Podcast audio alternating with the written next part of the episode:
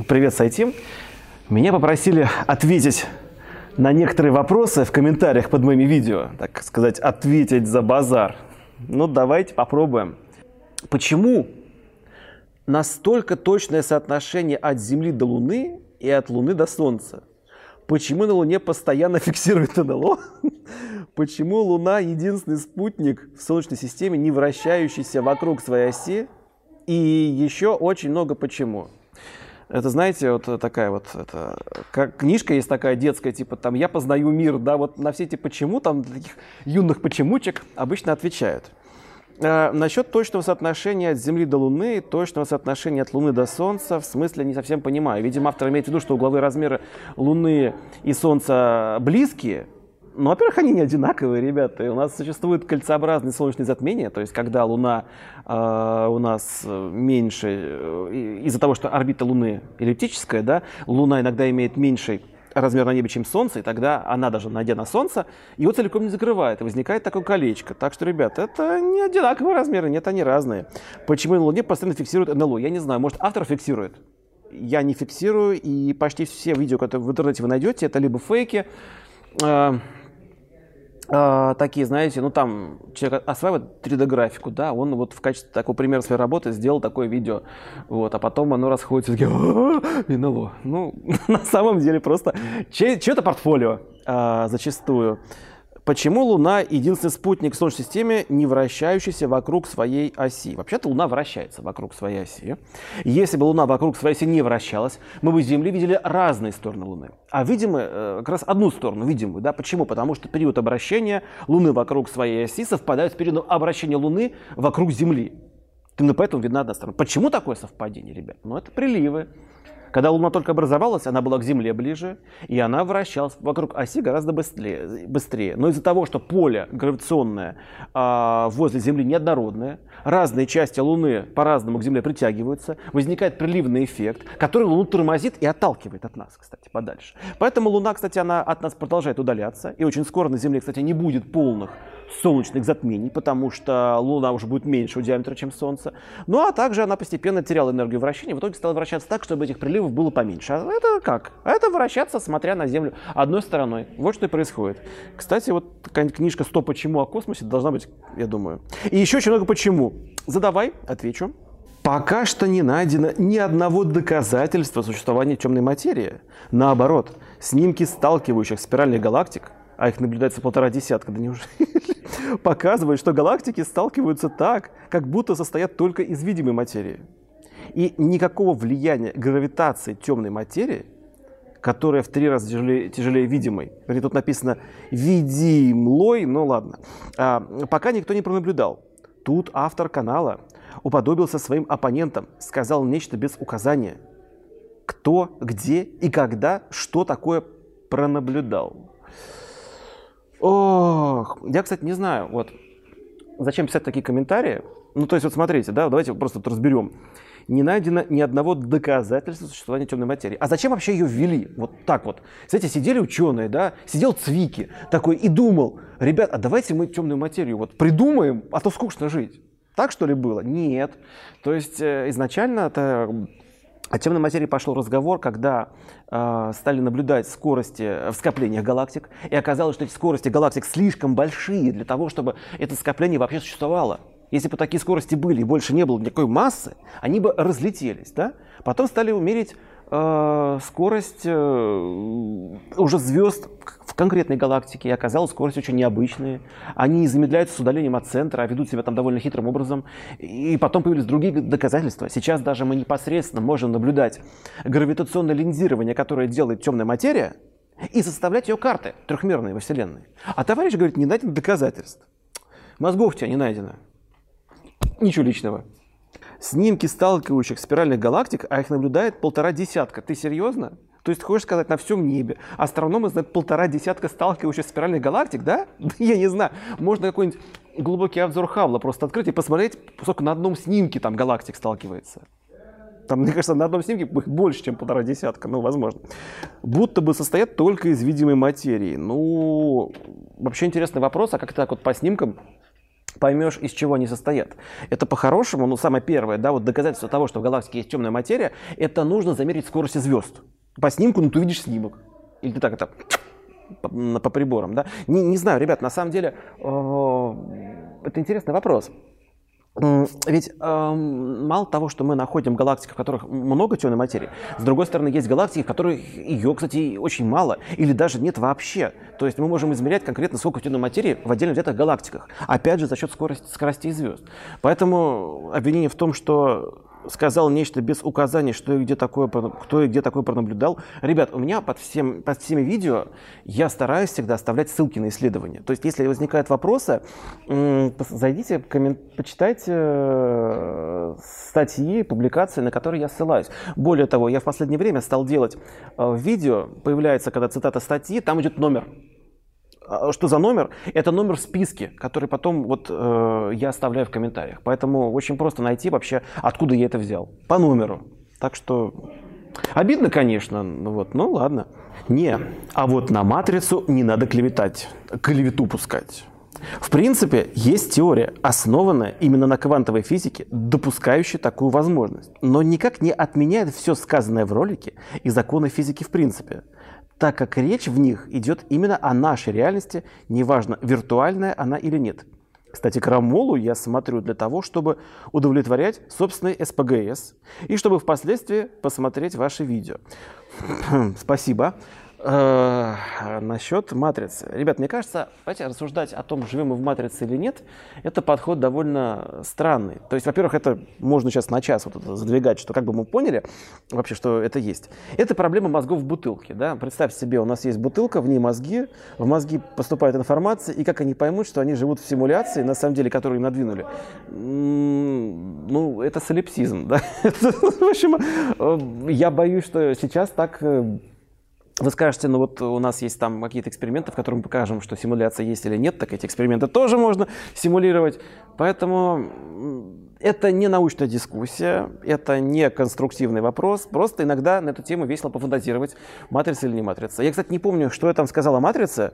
Э, в принципе, я сам ничего против не имею. Почему бы не пофантазировать на эту тему? Вот. Ну, на самом деле, по-настоящему квантовую физику понимает, ну, может, человек 100 на всей Земле. О как! Ты знаете, этот аргумент в стиле «я этого не понимаю, я этого не могу понять», так никто не может понять. Человек 100. Ну, нет, ты удивишься больше, намного больше. И более того, вот у нас э, часто говорят, там, не существует квантовой физики, не существует теории относительности. Вы знаете, вот у нас вот есть вот смартфон, да, э, в руках, и э, на самом деле он, во-первых, работает благодаря квантовой физике, и, о ужас, там есть GPS, который работает благодаря теории относительности. Иначе бы эти спутники давали нам погрешность не несколько метров, а метров 200.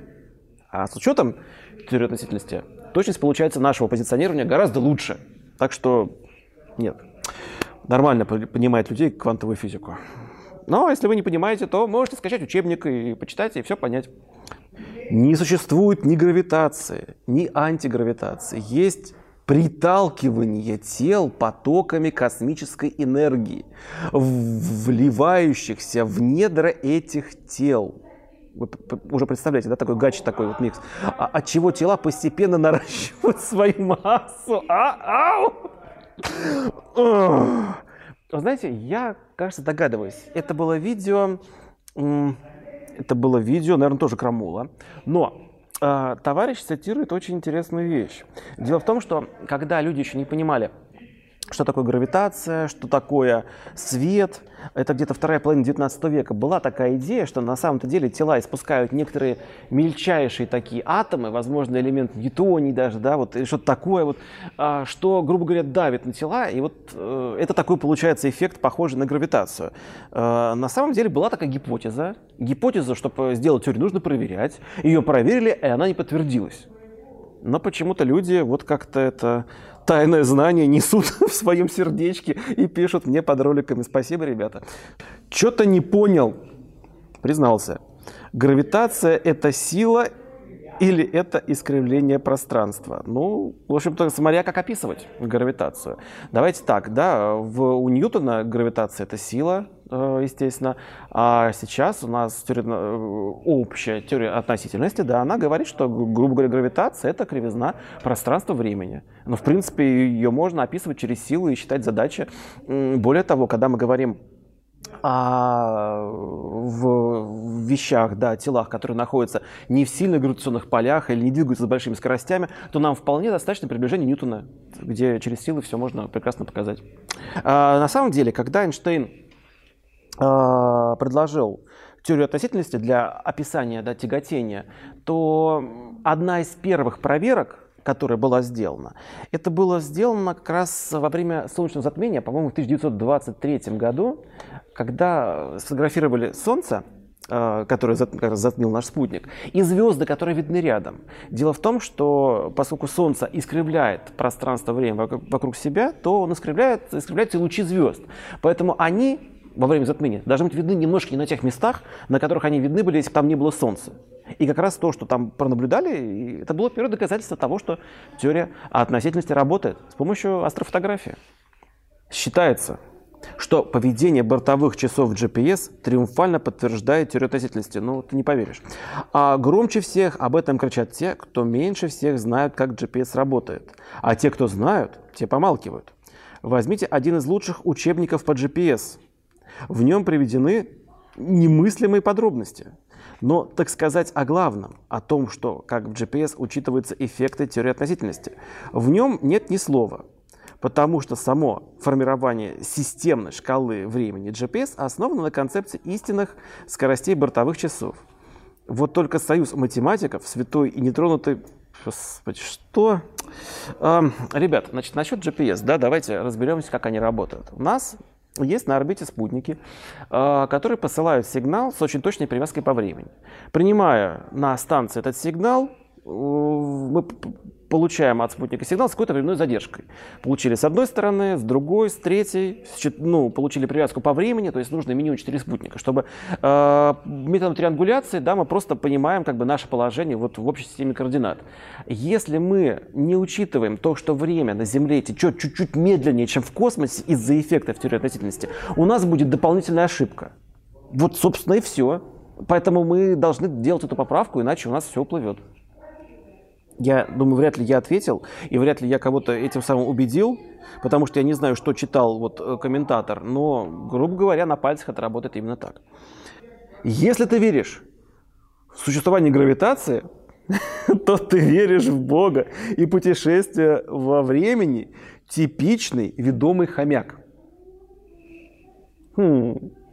Почему, если я верю во-первых, не то, что я верю. Ребят, ну, как вы понимаете, это не вера. То есть э, мы учимся, узнаем об устройстве мира и как-то вот э, как-то с этим работаем. То есть э, как одно связано с другим, я не совсем понимаю. То есть о том, что гравитация есть, вы можете, в принципе, убедиться, но подпрыгните высоко, скорее всего, упадете обратно. Вот эти некоторые советуют там прыгать откуда-то с большой высоты. Я, нет, не надо, берегите себя, здоровье все-таки важнее.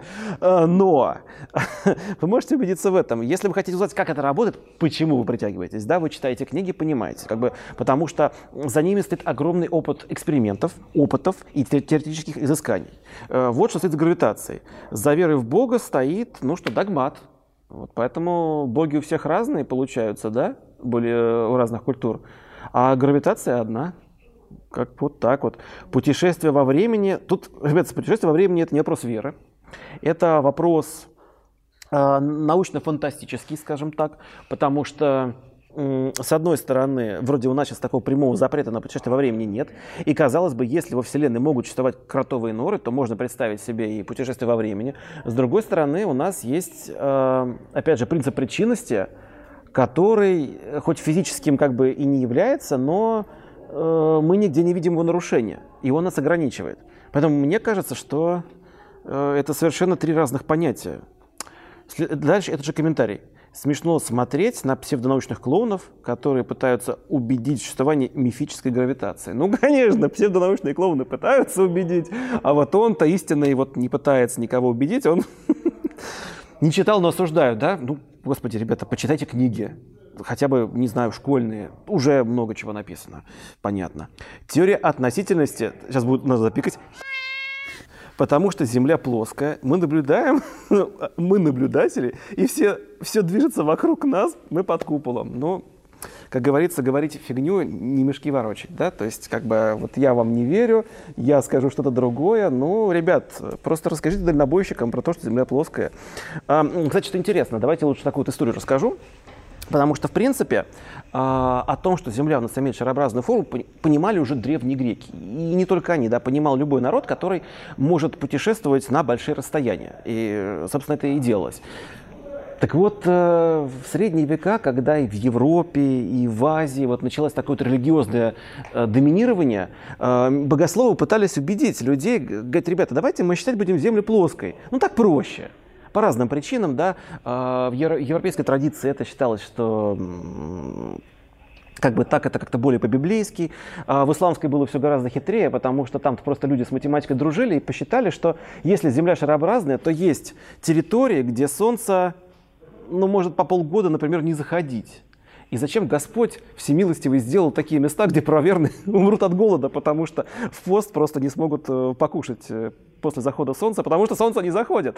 Но, тем не менее, всегда этот спор наталкивался на путешественников, на торговцев, которые плавали на большие расстояния, и они говорили, ребят, все хорошо, но если мы считаем геометрию мира плоской, мы просто сбиваемся с курса. Мы не можем ориентироваться по звездному небу. Поэтому вы, конечно, там говорите, что хотите, а мы вот взяли наша карта и поплывем так. Люди это в средние века понимали, да? И вот сейчас начинается, там Земля плоская, ну не знаю. Просто сейчас же есть связь.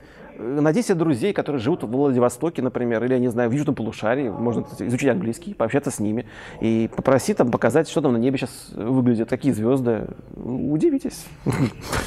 После того, как начал сомневаться в круглости Земли и уверовал в плоскую Землю, все больше соглашаюсь с тем, что нет никакого космоса и, соответственно, путешествий по нему. Ну, кстати, логично, да. Первое время, когда я осознал масштабы вранья про круглую Землю и полеты космонавтов, мне было нереально плохо. Действительно, настолько обманутым никогда себя не ощущал. Сейчас уже легче. Э, взгляд потихонечку меняется на устройство мира. Я встречал, кстати, в жизни плоскоземельцев, и меня удивило то, что когда начинаешь с ним по фактам вот говорить, у людей какая-то каша в голове. Ну, давайте скажем так, да, вот представьте себе, вот э, товарищ описывает масштаб вранья. Какой-то должен быть масштаб. Значит, все правительства мира сговорились, значит, и это врут. Врут космонавты, врут, э, значит, не знаю, все физики, вся наука, это ладно.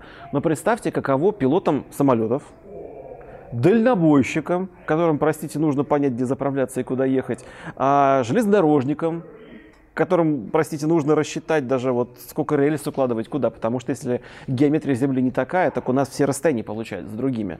То есть получается, что в итоге в заговор вовлечены все, кроме комментатора, для которого все это внезапно появилось. Ну, что с этой точки зрения делать? Лечиться, что еще? Прикольно, но нужно ли вообще доказывать, что Земля не плоская? Это полемика с дураками. Ну, не знаю. На самом деле это неплохое развлечение для ума. Потому что часто вот эти вот ребята, они, а, чтобы доказать, что Земля какую-то имеет другую форму, они громоздят довольно интересные логические конструкции. У них и свет распространяется там по другим законам, у них там что-то еще. И, и если есть время, ну, просто прикольно это почитать, потом вот показать, что здесь, подвох, здесь подлог, здесь подвох. Вот и все. Вообще-то Крамола говорит, что это лишь мнение – а не претендует на истину.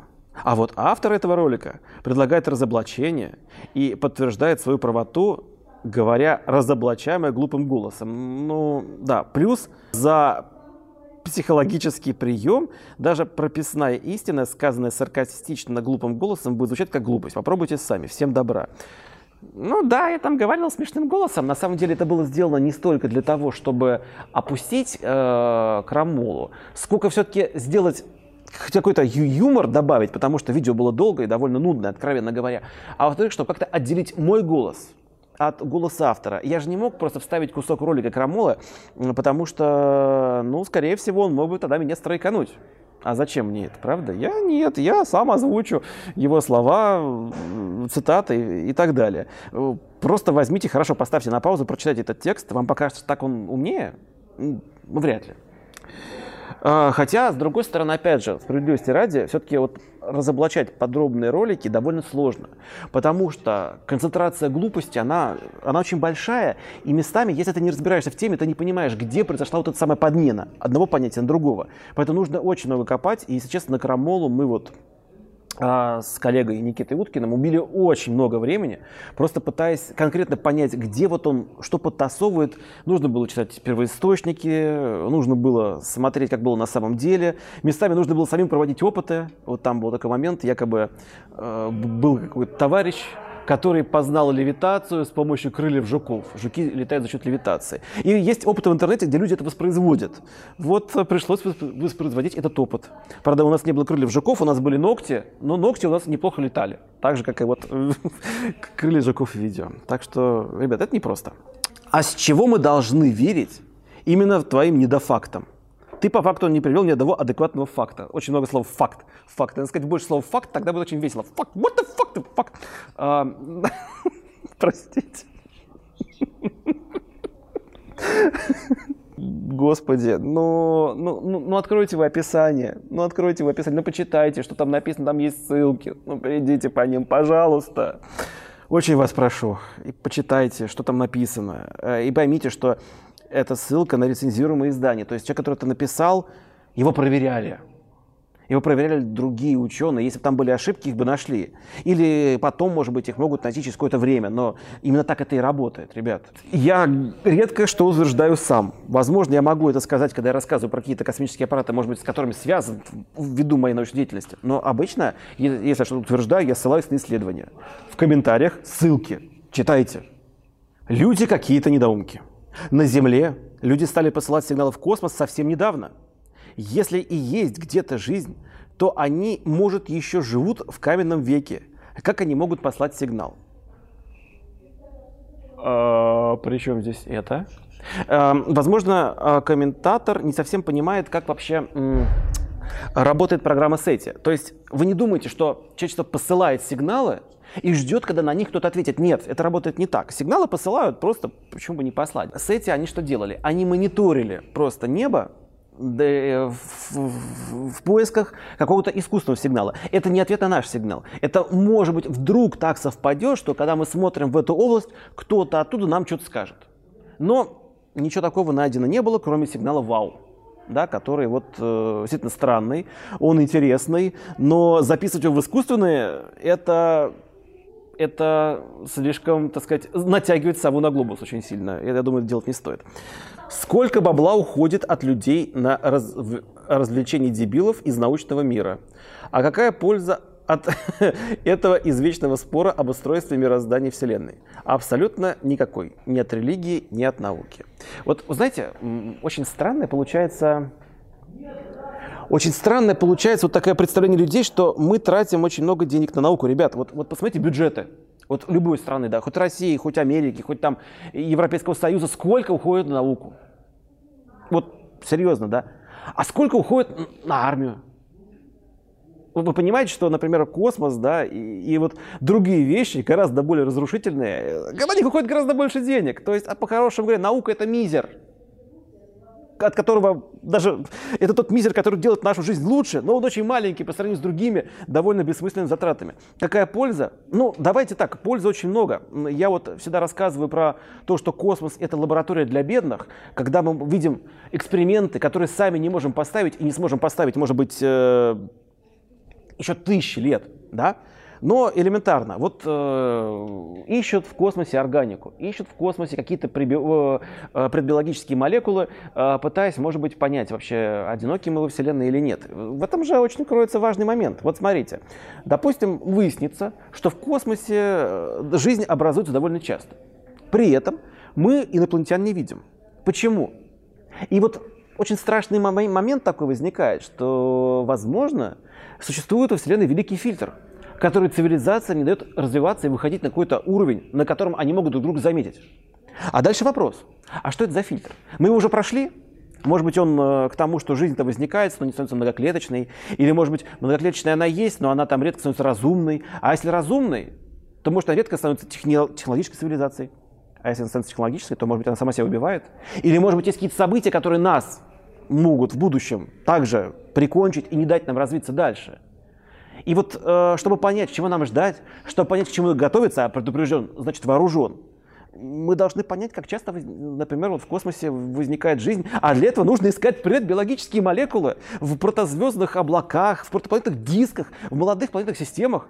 Вот даже такой вопрос. Вам не интересно узнать, что вас убьет, возможно, или ваших потомков? И как от этого уберечься? Для, для этого нужна наука. Ладно, ребят, э, всем пока. Пишите ваши комментарии. Всех люблю, целую. И спасибо, Сайтим.